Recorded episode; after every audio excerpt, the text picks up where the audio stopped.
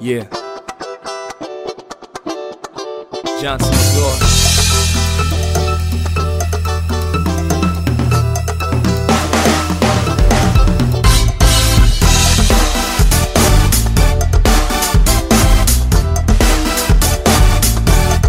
Amigos y amigas, bienvenidos a un nuevo episodio. Como siempre, no recuerdo el número del episodio, pero bueno, por ahí lo van a ver en el flyer o ya lo vieron, eh, del Informal Podcast, el cual con mi compañero Santiago Altriaga. ¿Cómo estás, Santiago? Muy bien, muy bien. Buenos días, buenas tardes, buenas noches para todas las personas que ingresan a este podcast, que le dan play a este podcast. Si es la primera vez que se encuentran por estas coordenadas, eh, nos presentamos, Jesús Manuel Alfonso, Alfonso, que habló inicialmente, y Santiago Altriaga, quien los saluda en este momento. Tenemos unas coordenadas bien particulares donde nos pueden encontrar. Tenemos una página web www.elinformalpodcast.com.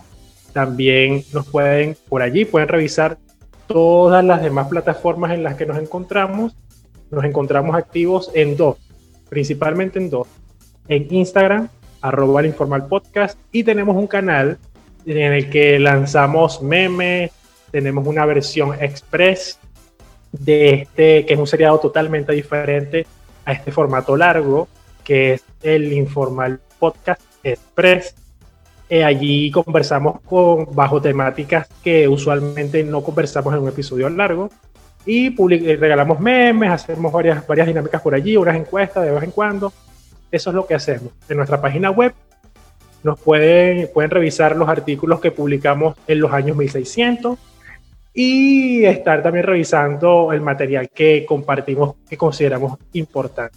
Ahí también hemos estado dando unas conversaciones para ver si incluimos unos, unos recursos dentro de nuestro portal que tienen que estar pendientes que en los próximos días los estaremos develando. Bueno, Santiago, no nos queda de otra que plantear el tema de esta semana, porque yo no recuerdo el número del episodio. ¿Cuál es el número del episodio? Ni idea, yo creo que es el 38 o el 39, no lo sé. Por ahí vamos, casi ya a los 40, ¿no? Pero, en fin. Eh, Sabes que eh, para plantear este tema, eh, venía pensando en que pudiésemos haber mm, planificado, pero surgió de la nada y dije, vamos a hablar de Barbie ¿Por qué no, verdad? Aparte que dentro de nuestra red social Instagram hicimos una encuesta que el tema que obtuvo mayor votación fue el episodio anterior, que fue el de familiares tóxicos o familia tóxica. Y este tema obtuvo unos votos, creo que fueron 3, 4 votos, pero son importantes también para considerar, es decir, existe un interés por escuchar este tema. Así es, entonces vamos a titular este tema llamado El pasado oscuro de Barbie. claro, no, no es lo que la gente cree, que es aquella muñeca famosa que cumplió ya 61 años este año, eh, pero como todo mira, tiene, tiene sus costuras y se le ven por ahí, pues se le ve la, la, la línea del ruedo, se le está viendo. Entonces, sin más, creo que puedes darnos como que el adelanto, ¿no? De que es ese pasado oscuro de Barbie. ¿Quién era Barbie o cómo fue Barbie? Yo, ¿Tú tuviste Barbie cuando estabas pequeño? Creo que, bueno, yo respeto la, decisión de cada quien, pero nunca me llamó la atención. las Barbie nunca me llamaron la atención. ¿Y no jugaste nunca con una Barbie? No, de verdad que no. Que yo recuerde, no. Ya. No, porque se da el caso de que es el típico elemento en el cual un padre cuando ve a un hijo, si es varón, jugar con una Barbie de su hermana o de sus eh, personas allegadas, si no tiene otras personas con las que él conviva pequeño, y dicen, ya ese muchacho me va a salir, entonces, recuerden que Barbie nace por la cultura, principalmente, este, de un hombre, y que más adelante se lo vamos a decir, pero es todo un emporio. Entonces, hay hombres que inclusive se dedican a coleccionar este, todas las facetas eh, o, historias en las cuales está, está envuelta esta muñeca.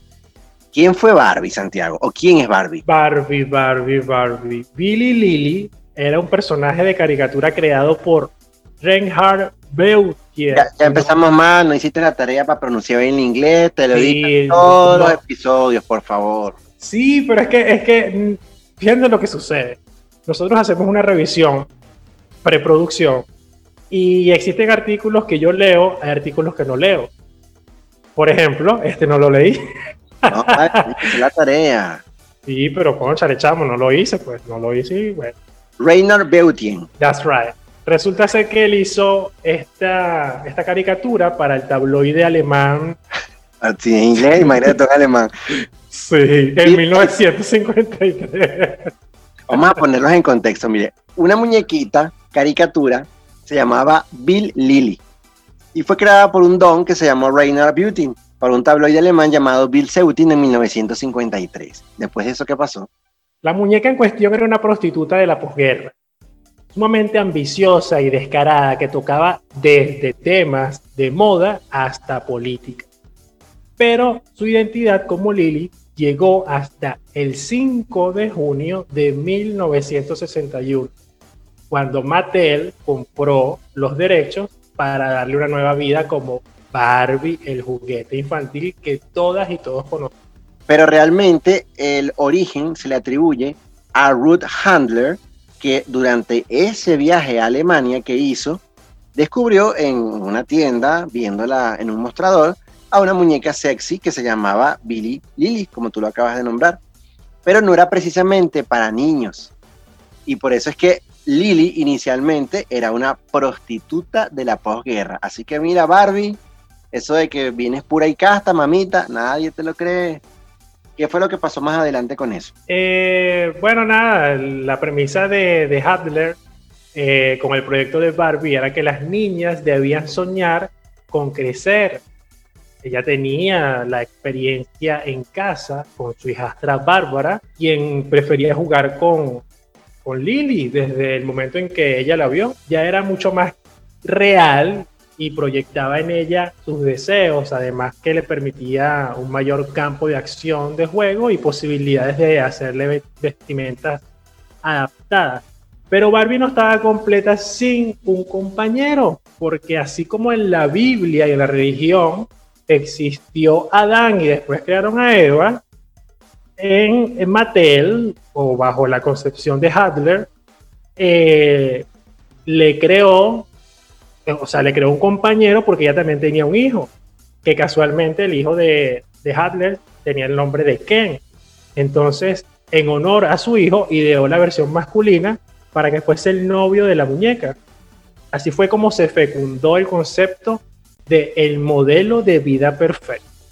Lo importante en esto, Santiago, es que Barbie eh, es ese espejo de una transformación social, porque de acuerdo a las estadísticas, eh, Barbie nace un 9 de marzo eh, y el 9 de marzo de este año cumplió 61 años desde su primera aparición en, el mercado de la juguetería. A partir de ese instante hasta el día de hoy, fíjate tú, Barbie ha hecho 156 trabajos diferentes, ha tenido 50 nacionalidades, hasta venezolana fue Barbie, si no lo sabías, tuvo 6 series de televisión y ha aparecido en 36 películas. Eh, siendo su colaboración mucho, mm, como que la más famosa, pues la, que la catapulta, no, no, que la catapulta como ya una fama nueva, ¿no? sino que la, la, proyecta más con toda la mala fama que venía, es en su rol en la película Toy Story 2 y Toy Story 3. Y se rumora y se dice que aparecen estas dos películas porque tanto Disney como Mattel llegaron a un acuerdo en el que se tuvo que pagar muchísimas sumas de dinero para eh, que los derechos de la muñeca fuesen adquiridos para la película de Disney, porque en ese instante, para esas fechas, que no sé si era la década de los años 2000 a 2010, Barbie venía con un bajón de popularidad debido a que la empresa este, no entendía muy bien cómo insertarla en otra actividad sin ser criticada. Si bien se le considera a esta muñeca como la gallina de los huevos de oro de la empresa Mattel, hoy en día es absoluta y totalmente una referente de la cultura pop. Su vida no es perfecta, como tú la acabas de decir, nació como una prostituta de posguerra y la idea de alguien simplemente atrajo la atención de dar vida a personajes como Barbie y Ken, pero como dice aquí al, final del relato, no fue un poco retorcido representar una pareja adulta con los nombres de los dos hijos eh, de Ruth Handler. Eso me hace recordar mucho Juego de Tronos, el incesto. serie. Pero te lo voy a poner en contexto. Te voy a ahorrar temporadas, aunque sería bueno que la vieras en algún momento de la vi vida. capítulo final. Ah, no, pero viste lo peor. Bueno, Resulta que Cersei y Jamie son hermanos, pero Cersei y Jamie tienen relaciones carnales y todos los hijos de Cersei los hizo pasar como hijos de el rey Robert, pero en realidad son hijos de su hermano. Es similar a lo que sucede con la historia de Barbie, donde la creadora eh, le coloca o los, las bautiza sus creaciones o las creaciones que, de las que se inspiró, esa, esa inspiración entre comillas, con los nombres de sus hijos. Eso es algo bastante eh, trastornado. Y también existe, existen muchas otras controversias que han, que han estado rondando toda la historia de, de Barbie. Por ejemplo, eh, una crítica, una de las, de las primeras críticas que, que estuvo eh, fue la de promover una idea poco realista de la imagen corporal de una mujer joven. Ahí te interrumpo y, y digo lo siguiente. Va- vamos a, a, Es que en este podcast, si tú no interrumpes, no eres tú. Eso es cierto. Vamos a ir analizando con bastante interés porque las controversias este, le han dado a Barbie, según la crítica, la posibilidad de ser eh, nuevamente reinventada. Y que más allá de las críticas, la empresa ha intentado, Mattel, eh, entenderlas y adaptarlas al mercado cuando el mensaje que ellos inicialmente querían mandar no resultó ser el que se captó por el resto de la sociedad. Entonces, esta primera crítica cuando nace la muñeca, ¿en qué consiste? Bueno, lo acabo de decir que me estaba tratando de, colocarlo hasta que me interrumpí. Que vendía la imagen poco realista de la, o sea, de, de la, de la figura, la parte corporal de una mujer joven e incitaba a la anorexia. En 1956, Slumber Party venía con una báscula que marcaba 50 kilos, es decir, en, la medida norteamericana, donde solamente ellos tienen esas medidas, son 110 libras. Lo que en un cuerpo promedio de una mujer y el tamaño de Barbie a escala humana, humana 1.75 metros, estaría por debajo del peso adecuado. Además, venía con un, un libro titulado Cómo bajar de peso, que aconsejaba directamente no comer. Para los que no entendieron, ah, por lo menos sería interesante decir que los de Slumber Party fue, digamos, el nombre con la edición en la que salió en 1956, siendo Slumber Party algo como Barbie pijamada, algo así más. Entonces, bueno, imagínate, tú aconsejaba no comer. Entonces, el impacto eh, de, de lo que es que vayas directamente a comprar una muñeca a una niña que pueda ser de, de peso, este, más que el común, y que vea algo que diga no comas. Y aparte que también Jesús, yo, yo, lo, yo lo veo mucho en la actualidad. Ahora, ahora creo que los niños son, eh, se encuentran mucho más, tienen muchas más posibilidades de diferenciar lo que es una figura a la realidad y existen posibilidades para acceder a información y ver que eso es descontextualizado y demás cosas, pero en ese momento a nivel mundial, estamos, estamos hablando de 1956. Sí, y viniendo de una sociedad estadounidense tan machista como aquella época. Sí, conservadora, donde la mujer era la que tenía que estar en la cocina, tenía que hacer los quehaceres, valga la redundancia, y el hombre llegaba simplemente a colocarse en el sillón, a leer el periódico, a fumar y, y a decir yo soy el hombre de la casa. Y, a darle- y eso tiene también que ver mucho con el tema de la figura de violencia doméstica y todo esto. Es complicado, ¿verdad? Que est- estos modelos inicialmente, así como, como parte de nuestras sociedades, que han venido evolucionando y dejando atrás episodios bastante vergonzosos que existen en otros ámbitos, como en el tema racial, que existían circos humanos, que creo que lo mencionamos en alguna oportunidad, o si no, lo hemos mencionado, sería interesante tocarlo en un tema especial porque, chamo, es una, una cuestión aberrada, aberrada, aberrada, aberrada. Lo cierto es que las polémicas no cesaron allí y continuaron, como cuáles, Jesús Manuel. Bueno, eh, cuando ellos quisieron eh, pasar esta polémica e integrar entonces en esa época tan fuerte de lo que se refería al racismo en los Estados Unidos era integrar a la línea la primera muñeca afroamericana, la primera Barbie negra. Eso lo hicieron en 1957 y se llamó Francie. Pero hicieron el trabajo a la mitad porque la compañía, nuevamente Mattel, fue criticada porque lanza a una muñeca negra, pero con rasgos faciales de mujer blanca. Es decir, Barbie negra, bueno, debería tener los labios más gruesos, la nariz más gruesa, como los rasgos de una persona afrodescendiente. Pero la defensa de Mattel en ese momento era que habían hecho a esa Barbie con el modelo tradicional, o sea, el molde tradicional. Bueno, lo que le pusimos fue color negro, pues, pero nos salió con cara fina.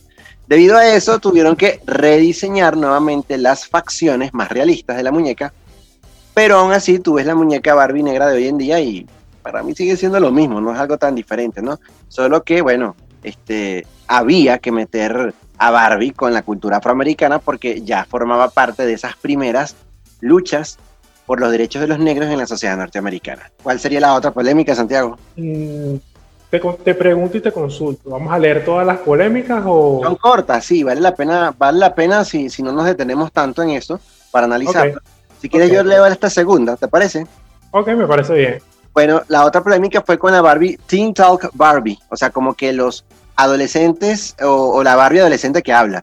Fue en 1992, pero imagínate, esta Barbie venía eh, aquella que se le apoyaba el botón por detrás en la espalda y hablaba, pero lo que hablaba eran frases superfluas de, esta rubia tonta y que eran denigrantes con el mismo sexo femenino. Entonces, hasta que la Asociación Estadounidense de Mujeres Universitarias intervino y dijo, mira, pana, aquí no queremos una muñeca que, que diga que es una tonta útil.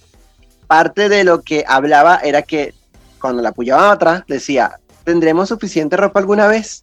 O frases como que las matemáticas son difíciles. Bueno, yo sí apoyo a Barbie y las matemáticas son difíciles. Yo sí ese por, favor, por favor, por favor, en eso coincidimos. creo, que este, este, creo que este episodio, esta, esta versión, mejor dicho, de 1992, esta se relaciona mucho. ¿Cómo? Para mí estuvo perfecta esa frase de las matemáticas son difíciles. No, no, es que es totalmente cierta. Pero yo creo que esta, esta edición de 1992 estuvo muy, muy relacionada con el episodio de Los Simpson, donde Lisa empieza a recibir una, un bombardeo por parte de sus amigas que tenían la Stacy Malibu. Claro, y que de ahí sale la parodia, por eso es que se llama Stacy Malibu, porque obviamente no pudieron usar la marca Barbie, pero es, la, el alter ego, ¿no? Sí, no, y, y, el episodio completo es genial porque hacen esta, esta nueva muñeca y y Bar, bueno, en este caso la empresa que genera Barbie se da cuenta que iban a sacar un modelo que iba a romper con los estereotipos, que le iba a dar empoderamiento a las niñas, todo esto, y le aplican las técnicas de mercado y termina siendo un fracaso. Bueno, más adelante, en 1997, en su intento por la integración y representación de las minorías, idearon a Becky, es la primera Barbie minusválida en una silla de rueda rosa. No es la maldita lisiada, pero una chica, pero una chica de 17 años con parálisis cerebral les hizo saber que no era funcional, pues la silla no cabía en el Dream House Claro, la casita de los sueños de Barbie, como si no, ¿cómo, más hace una silla de rueda y no va a caber por, por, la puerta, por favor? Para que tú veas, para que tú veas. Entonces, en, ese momento, la compañía anunció el rediseño de la casa para un futuro, es decir... quiere decir que Barbie se quedó afuera durmiendo en el, en el patio. Esa, esa Barbie, Becky sí, Becky se quedó fuera. Qué fuerte, de verdad.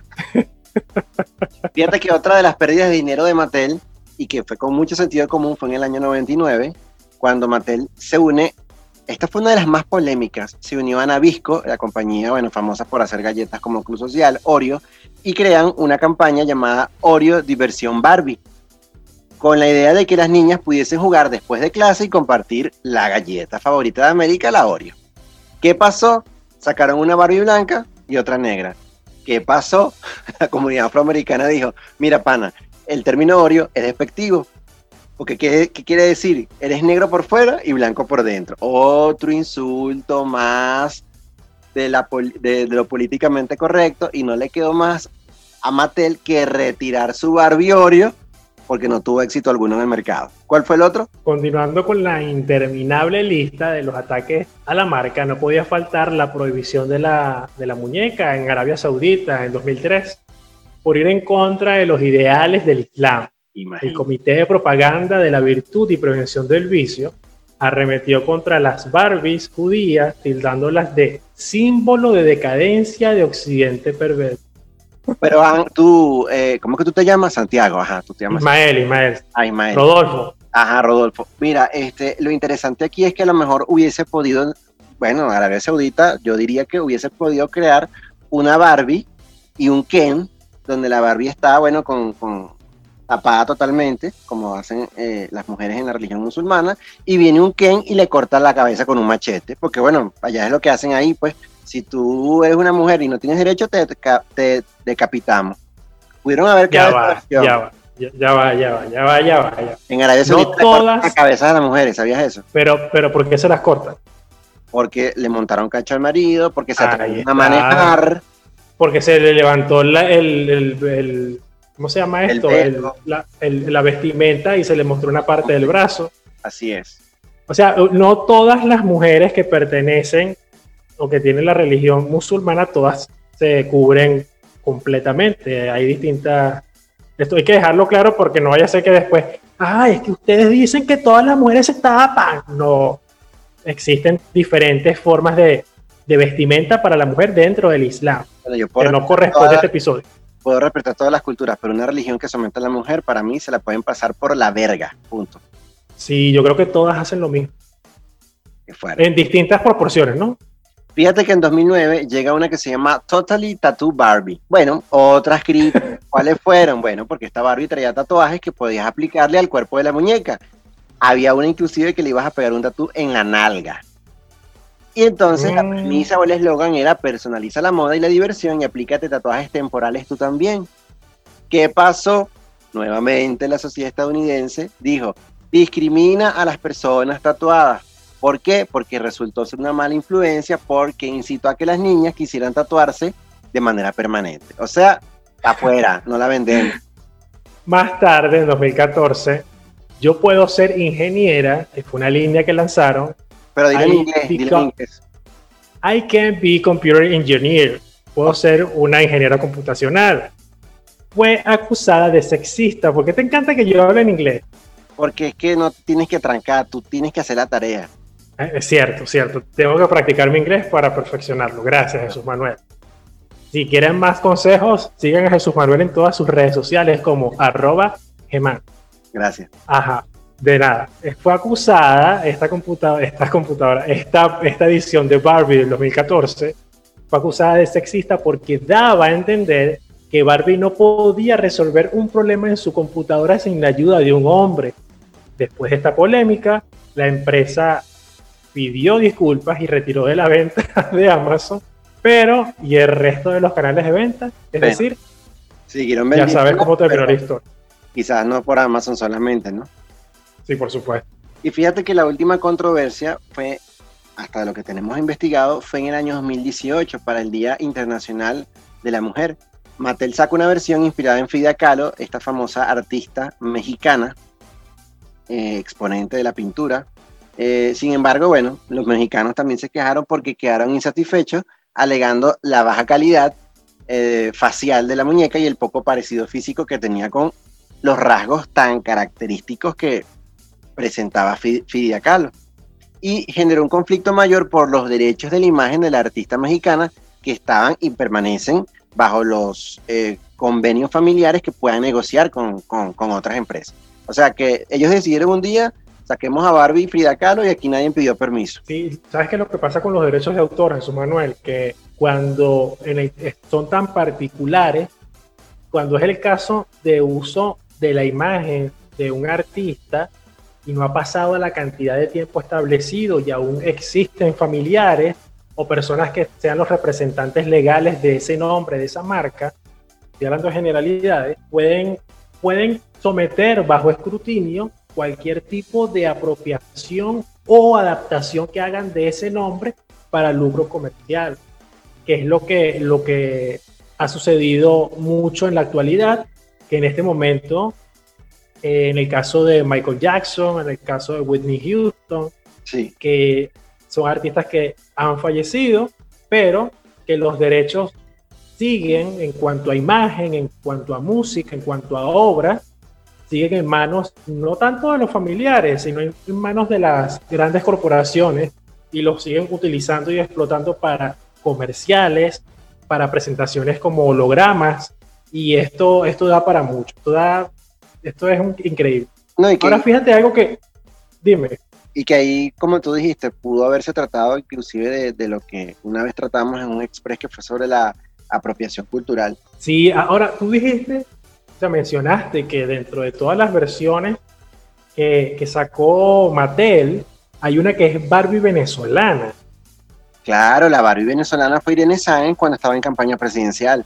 No, no, o sea, te consulto porque no tengo ni idea de nada de esto. Y sí, de hecho está registrado, pueden buscarlo por internet. Eh, fue la Barbie que Mattel en ese momento hizo a, a nuestra ex Miss Universo, Irene Sáenz, que, que fue cuando estaba en campaña, si mal no recuerdo, o estaba ya como alcalde del municipio de Chacao en la ciudad de Caracas. Eso fue como el 97, 98. Quizá, no, no, sí, más o menos para esa fecha. Entonces Mattel eh, saca a Barbie eh, con la cara de Irene Sáenz, con el vestido que Irene Sáenz usó, eh, que fue rosado, para cuando ganó el concurso Mis Universo en la década de los 80, no me acuerdo qué fecha fue. Y bueno, un, un exitazo total porque la representó con el traje típico de la mujer venezolana, que en ese caso El Licky Licky. ¿Sabe lo? No, el traje típico de la mujer venezolana completo, el que es como, no sé, con falda, camisón, ancho. Este, y fue utilizada para eh, de color rosado, si mal no recuerdo. Por ahí está, creo que se lo vamos a colocar en la versión eh, del podcast o algunas cosas por ahí para que la vean, porque vale la pena bastante recordar que, que fue bastante, fue, fue bien famosa esa muñeca y bueno, y fue una de las que incluyó una nacionalidad como la venezolana, ¿no? Pero lo interesante de todo este monstruo de la mercadotecnia, que fue Barbie, es que a pesar de todas esas adversidades, Santiago, Barbie se ha mantenido como el juguete por excelencia para las niñas. La capacidad que tiene esta muñeca camaleónica le ha permitido adaptarse a los tiempos, sobre todo en cuanto a roles de género, tecnología y estereotipos. Barbie astronauta, Barbie panadera, Barbie gimnasta, Barbie veterinaria, Mm, no me quiero adentrar en decir otras cosas, pero su primera profesión fue prostituta cuando no era Barbie. Este, Sí, acéptelo, eso es cierto y nadie lo va a no cambiar. sé, no he visto una Barbie bruja que fume tabaco, todavía no ha salido, no sé si salga. Quién sabe, a lo mejor existe como gitana y no, no- y no lo sé, pues no por Barbie gitana sí debe existir, seguramente. Seguramente existe, entonces si ha tenido tantas nacionalidades, con seguridad Barbie ha, ha ocupado ese puesto. Pero nos ha dejado una cátedra de marketing, de vida, de reinvención, de solución de problemas, porque Barbie todo lo puede, eh, y de cómo la mujer, de alguna manera, no deja su femenidad a un lado, pero siempre ha tenido críticas por las transformaciones sociales por las cuales ha atravesado, culturales, las estéticas, pero lo más eh, impresionante aquí es que de la creadora, Handler, no se equivocó en cuestiones de negocio. Lo que más acertó fue en el hecho de que le dio a las niñas la motivación de ser lo que quieran ser, entre comillas, ¿no? Porque es un estereotipo para poner a Barbie a la vanguardia de los tiempos actuales, simplemente eso. Pero tú me vas a hablar de algo más importante, es como esa cara psicótica o loca de esa Barbie que pocos conocemos, ¿no? Hay una artista, si mal no recuerdo y si creo que nuestra investigación no falla, que es canadiense, que se llama Marielle Clayton. Ella ha creado una obra bastante interesante que la pueden revisar y también la vamos a dejar en nuestras redes sociales, principalmente las más visuales, en las historias de Instagram. Creo que esto da para varias historias. Es más, les, les voy a adelantar, les voy a dar un batacazo. Una, dos, tres, cuatro, cinco. Vamos a dejarle cinco historias luego que esté publicado este episodio, donde vamos a mostrar la, la cara ella, la cara psicótica que ella le da a Barbie.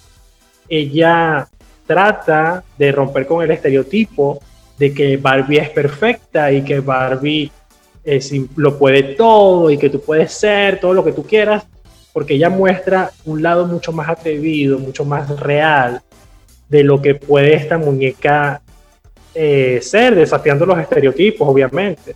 Por eso, por eso creo que es interesante leer algunas frases de, de ella, porque ella busca en su proceso de creación, en su proceso artístico, demostrar que una mujer no tiene que estar encasillada solamente en lo que Mattel viene, viene propiciando y difundiendo desde hace muchos años, sino que también con este tipo de, de perfecciones simétricas o no, que tenga la, la, muñeca, se pueden dar, se puede dar una cara diferente.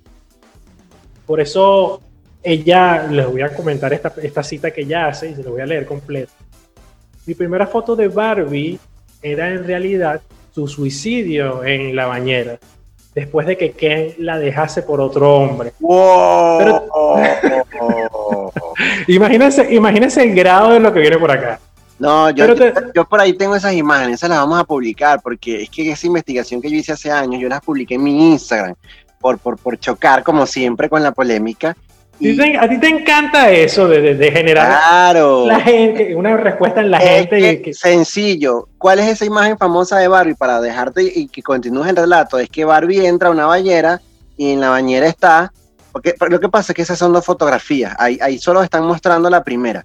La primera es que Barbie entra al baño y ve que a Ken se lo están pegando en la bañera, pero se lo está pegando otro Ken. Qué fuerte. Ok, okay. y en la segunda lo, ah. lo decapita, ¿no? La recha dijo ya, ¿qué, ¿qué vaina es esta, pana? ¿Qué es lo que tú me estás haciendo a mí? ¿En qué hemos quedado tú y yo toda esta vida? Ven acá y le cortó la cabeza.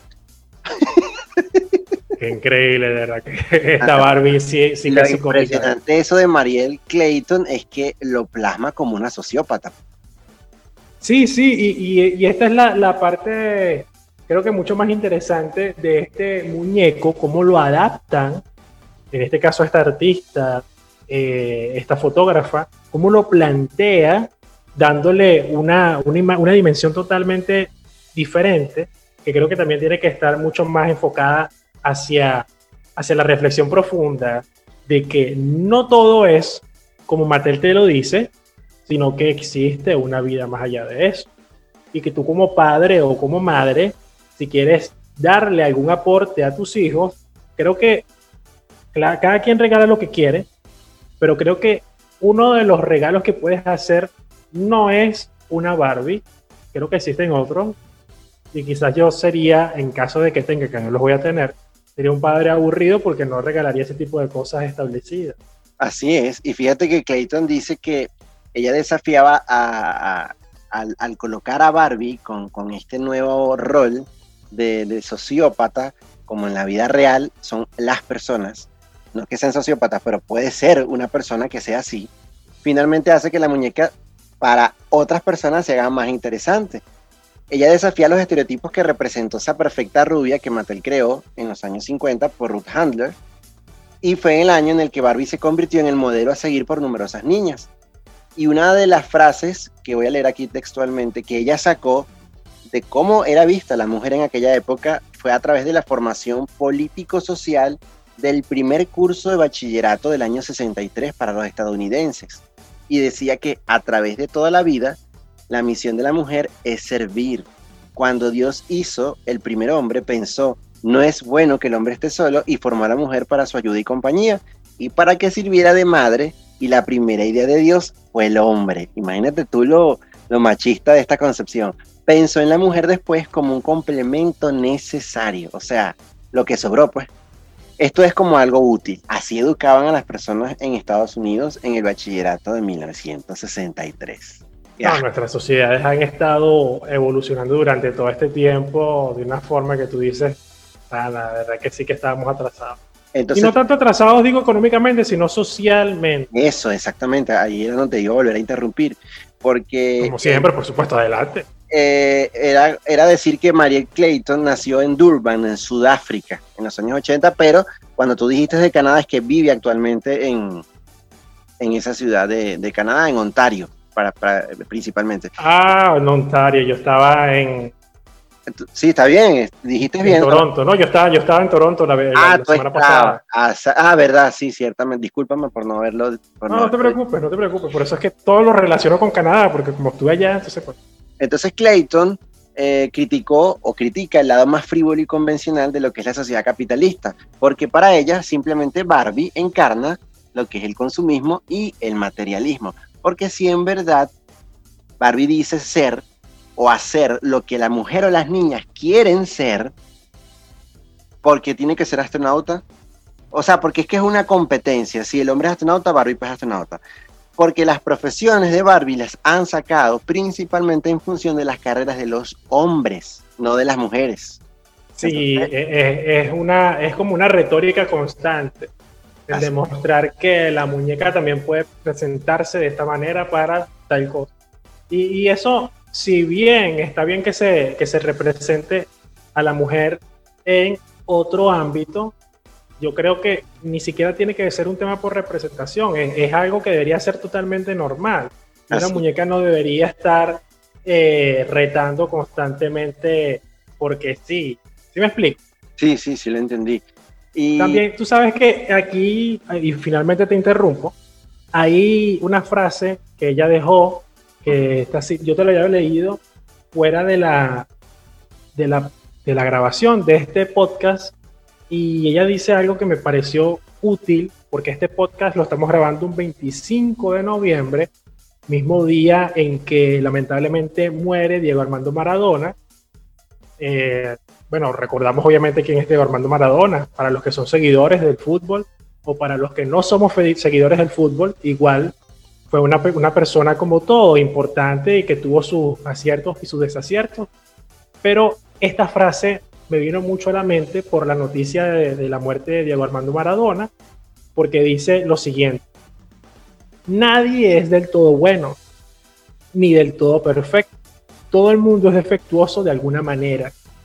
Ella quiso explorar eso con, con, Barbie y esta frase es, es muy interesante traerla a colación a este episodio, especialmente este 25, porque siempre que sucede algún acontecimiento eh, que sea impactante, que sea la muerte de algún, alguna figura pública.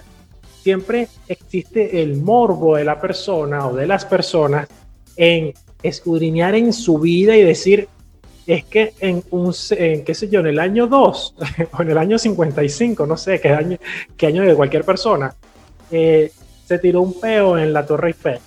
Y ya por eso es la persona más degenerada del mundo. Y señores, señoras y señores, todos somos humanos, todos somos mortales, todos tenemos nuestras virtudes, nuestros aciertos y desaciertos.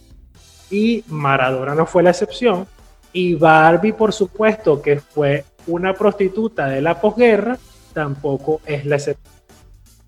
Así es, Santiago. Y es interesante que podamos concluir con el hecho de que estas composiciones, a pesar de que pueden ser macabras, o, a la vez espampanantes eh, de cómo presenta Mariel Clayton a Barbie de la, de la compañía Mattel, nos lleva a una reflexión final. ¿Cuál es la reflexión final? Sí, tú realmente puedes ser lo que quieras ser. Si te hace por sociópata, si te hace ser obsesiva, si te da por ser eh, una persona extraña en gustos, eso sucede y eso es parte de la sociedad. Entonces, esos defectos quizás lo quiso reflejar en Barbie para darnos a entender de que estamos acostumbrados a que lo que nos venden es el modo de vida correcto. Eso es lo que yo entiendo. Y no es así necesariamente. Si alguna de las mujeres que nos están escuchando, que le dieron play a este episodio, dejen un comentario por favor en nuestra página web www.elinformalpodcast.com o también dejar, pueden dejar su comentario en nuestra cuenta en la red social Instagram, arroba el informal podcast. Vamos a tener un flyer, un diseño presentado allí o algún tipo de, de audio, audio post o publicación auditiva buscando eliminar los anglosismos de nuestra vida, eh, donde pueden dejarnos su comentario eh, donde nos comenten, yo tuve una Barbie, yo quería ser la, la, ama de casa o no quería hacer eso, o nunca tuve una Barbie, me gustaban los carros, o nunca tuve muñecas, no me compraban muñecas.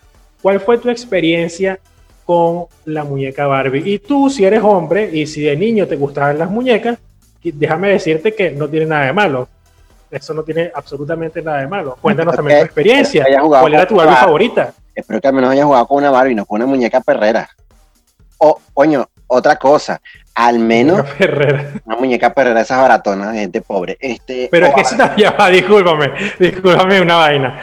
Pero hay que agradecerle a la piratería que muchas niñas lograron acceder a la muñeca impagable de Mattel para su familia con una versión mucho más barata. Las manos de obra, estas manos, estas empresas manufactureras que se encuentran en distintos lugares del mundo, principalmente los asiáticos, donde las, generan, las producen en masa, le dieron la posibilidad a niñas de distintas partes del planeta a acceder a una muñeca que bien era la, imita- la imitación de Barbie, pero que idealizaban la muñeca original y tenían esta muñeca baratonga, como tú dices. Pero no era Mattel, así que eras un martito pobre. Uh, no era Barbie. Este, ¿De verdad? De verdad. Pero otra cosa, al menos no salieron tan jodidos, porque por lo menos no jugaron con Anabel. Ahí sí hubiese estado difícil la situación. Mm, me imagino.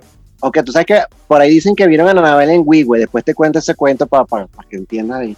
Está bien, está bien. En Wigwe la tienen ahorita, por ahí está Anabel. Ya, pero Wigwe es aquí en Venezuela, dices tú. Bueno, ¿te acuerdas que habían dicho en estos días que Anabel se había escapado? No creo que venga para acá. Anabel, no, no, no, Anabel, mira, ya no hay luz. yo tengo el, la el prueba. salario está en un dólar. Discúlpame, pero yo creo que Anabel está en Wigwe. Así lo dijeron, vamos a ver. Eso lo averiguaremos después. Fíjate, yo concluyo con esta frase también de la misma Mariel Clayton. Creo que la vida es un lugar históricamente desastroso. Y si no nos reímos de ello, nunca lo entenderemos. De mi parte, Jesús Alfonso se despide de este podcast hasta el próximo episodio. Santiago Sierra, Gracias nuevamente por formar parte de esta comunidad del Informal Podcast. Ya por el- nuestro canal de Telegram somos 40 que nos encontramos por allí, unos obligados, otros porque llegaron, pero gracias de igual manera. También los invitamos a que si por alguna circunstancia de la vida quieren apoyar este proyecto más allá de la interacción dentro de nuestra principal red social de que nuestra cuenta, nuestra, la principal red social en Instagram, pueden también hacernos llegar su colaboración, su colaboración, su aporte, su patrocinio por distintas vías. Tenemos una vía, vía, valga la redundancia, vía PayPal, que por allí también tenemos a Eduardo Cabet, que es el pionero en el patrocinio de este podcast. También estamos próximos, y eso tenemos que hablarlo Jesús Manuel y yo, a grabar el primer episodio para Patreon, porque por allí también tenemos tres niveles de patrocinio que buscando que sea informal, los hemos denominado hamburguesas. Entonces está la hamburguesa normal, la hamburguesa mixta y la hamburguesa con todo.